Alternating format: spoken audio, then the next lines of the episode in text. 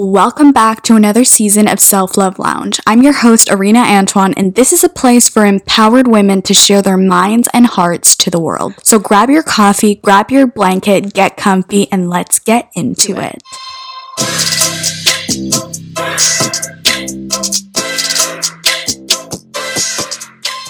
Welcome back to Self Love Lounge. I hope you've had the best month, and I hope this month is even better than the last one, because I actually took a mental health check where I really took a month off of recording and just really focusing on my self-care routine. I feel like sometimes it's really hard to really take a break, and you want to do everything at the same time, but you really can't. And sometimes you just have to really watch Netflix, do your schoolwork, go to work, and just relax. And so I've been really diving deep into what I want my self-care routine to be like, but I've missed recording and I've missed being a part of this community because I absolutely love everything that I do for this podcast, and it is literally my self-care routine is putting out episodes every other Wednesday. And so this episode is going to be all about self-care and things that I've learned, because I feel like I haven't really touched on this topic enough, because I think I was still maneuvering on what self-care looks like in my life. And I definitely went through a phase of what self-care looks like in my teenage years, where I'd bubble bath it up, get a major transformational haircut, do a cleansing with a smoothie, and call it a day. And I'm not gonna lie, like, as I'm recording this, I have a face mask on, my hair is in a bun, I'm wearing lounge like sweatpants, a hoodie, and so yeah, I'm definitely still maneuvering through the whole self-care routine. But I mean, I definitely realized that what I was doing, when we talk about the external self-care process, I think it may make you feel great and in peace in the moment, but over time, it isn't an everlasting effect. And like, don't get me wrong, those external self-care routine are not bad at all. I mean, considering, I encourage you to do it, because I'm literally recording this with a face mask and a bun on and just feeling great today. But we should probably try and treat our inner self just as much as, you know, the face mask and all that fun stuff. So I think one of the biggest thing that I've learned when it comes to self-care is how forgiving we are of ourselves, right? Like, the way we choose to take care of ourselves definitely sets the tone to all of our relationships, all our future goals, careers, and just our whole entire life. Which is why the way we choose to take care of ourselves becomes the essential in mastering how self-care and self-forgiveness comes into play. I don't know about you guys, but I have lost so much sleep on worrying about everything that ever went wrong in my entire life. In a way that I spent a lot of my time bringing myself down by losing so much sleep. I mean, I spent so much time going back and forth with my past, my present, and even my freaking future. And it feels like I was trying to rewrite history or something. And everybody knows that we obviously can't do that. But, you know, it's 1:30 a.m. and for some reason, my brain decides to bring up everything I ever done wrong, embarrassing, sad, worrying, scary, like you name it. And the process that I go through during the night is I ask myself like questions that are contradictions, like, are you fucking serious, Arena? I can't believe you would say that. You were such a bitch. My overthinking night routine sometimes led me into a depression where I didn't sleep at all, and I would go about my day with anxiety. And then that anxiety would turn into panic attacks because I really didn't take care of myself. And as I think about this, I feel like we at times think we are self-caring by feeding ourselves the things we think will make us feel better through the surface levels of things. But let's be real, okay? Because when it comes to the times we fail or lose something, we are the first to disrespect ourselves and be so mean to ourselves where our inner mean girl comes out with freaking claws. So let me ask you a question.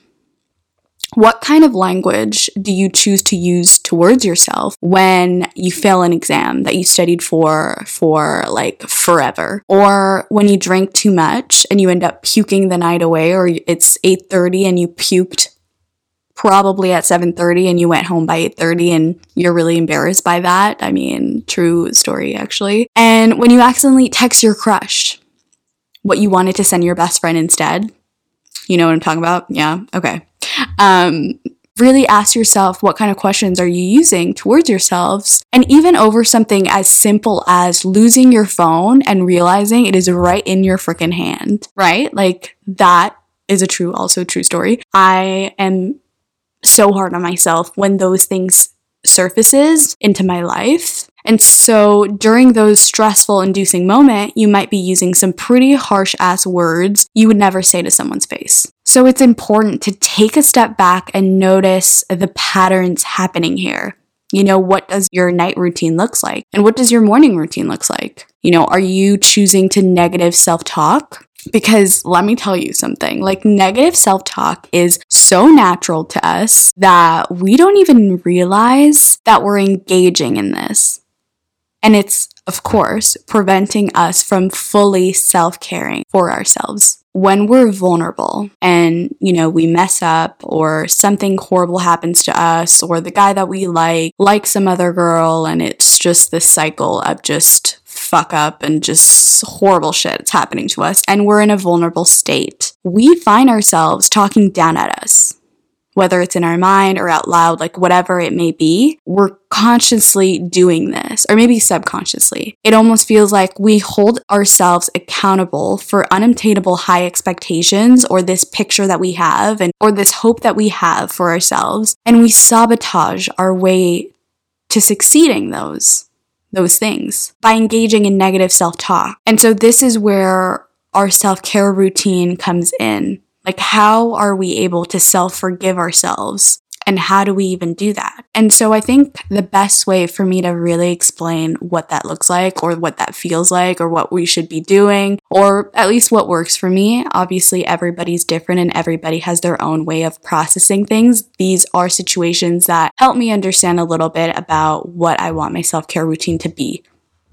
And so let's talk about relationships, because I feel like relationships are so prominent in our lives, and everybody's dating, or even if you're single, you're going to engage in going on dates, or even like friendship dates or anything like that. And so, have you ever used negative self-talk because you didn't feel good enough or that you mattered? Have you ever spent time just rearranging scenarios in your head about a fight you had? You know what I'm talking about? Like, you just had a fight with your boyfriend or your girlfriend, and you're just like going back home defeated, and you're like, oh my God, I should have said this. And you're reacting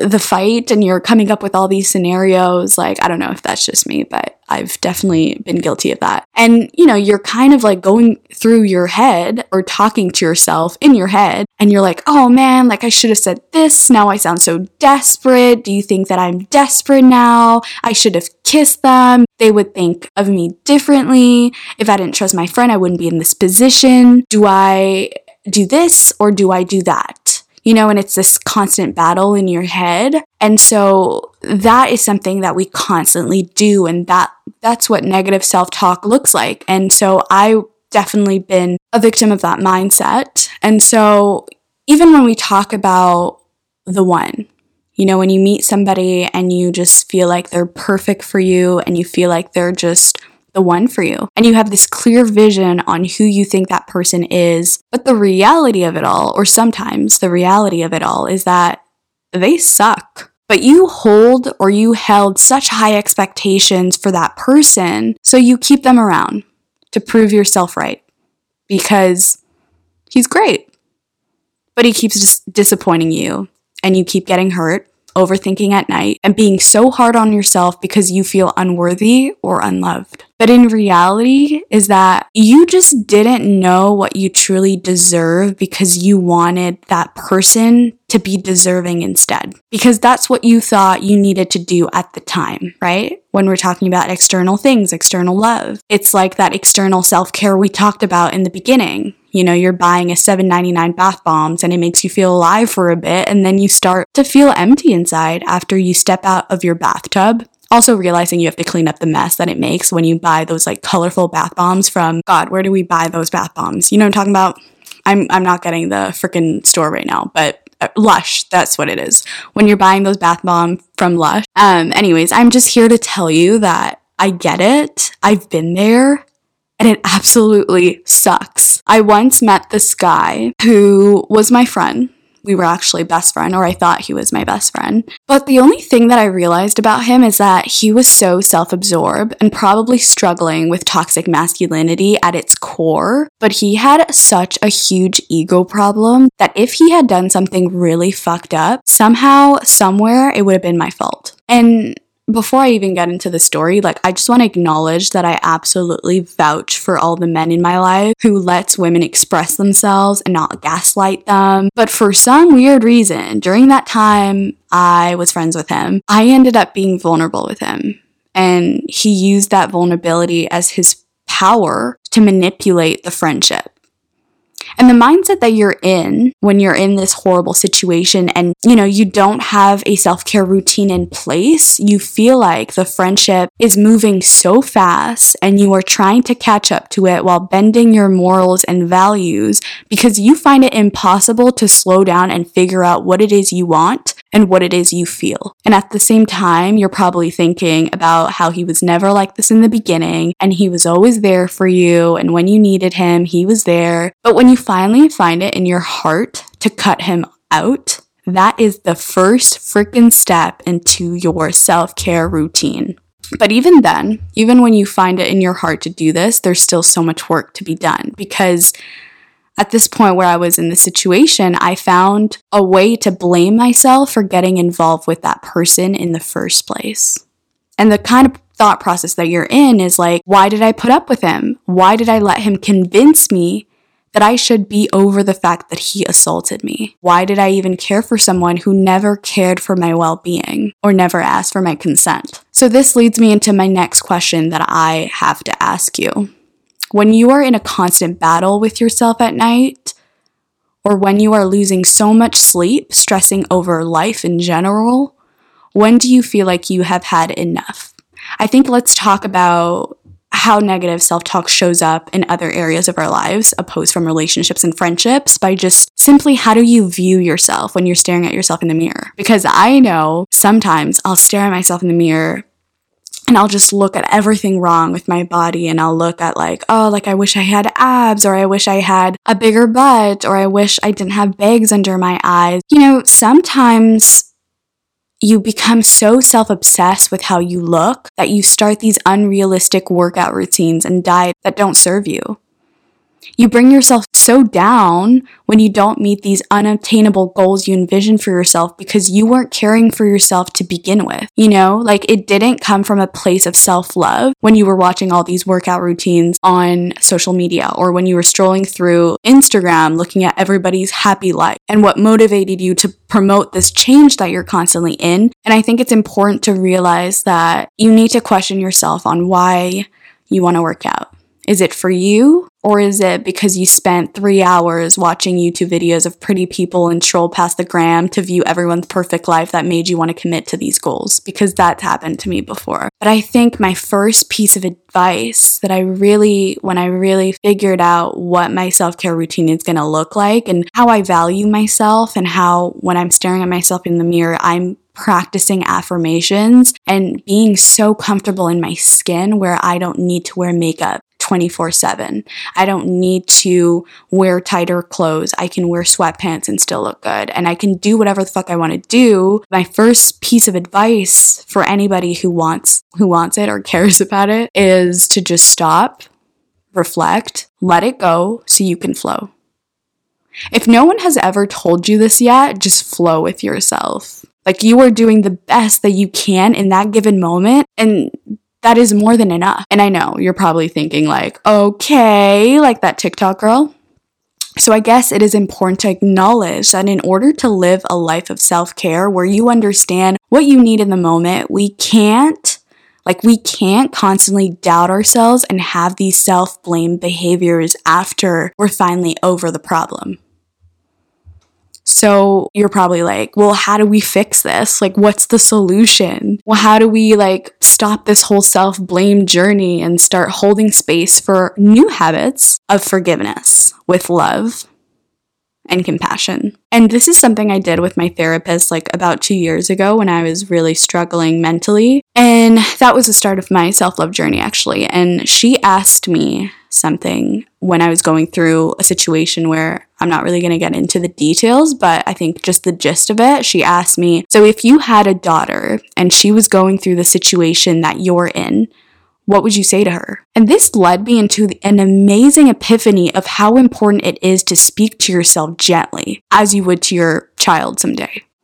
Like, we're so quick to be so harsh with ourselves, but the moment we see somebody that you want to protect and that you truly love, you would speak gently and respectfully. And this reflects back into our daily situation where, you know, you drink too much or you end up puking the night away or you pass out at 8:30 because you drank too much. You did what you thought was best. You had fun, maybe you drank too much, but you had gone through this because you were meant to go through this and learn something from it so that it doesn't happen. Again, you created boundaries. We all want this major transformation, just like when I would get my transformational haircuts in high school and feel so good about myself for literally like 10 minutes. But in order to reach this true transformation, you have to treat yourself by choosing to forgive yourself, as you would if you had a daughter or a son.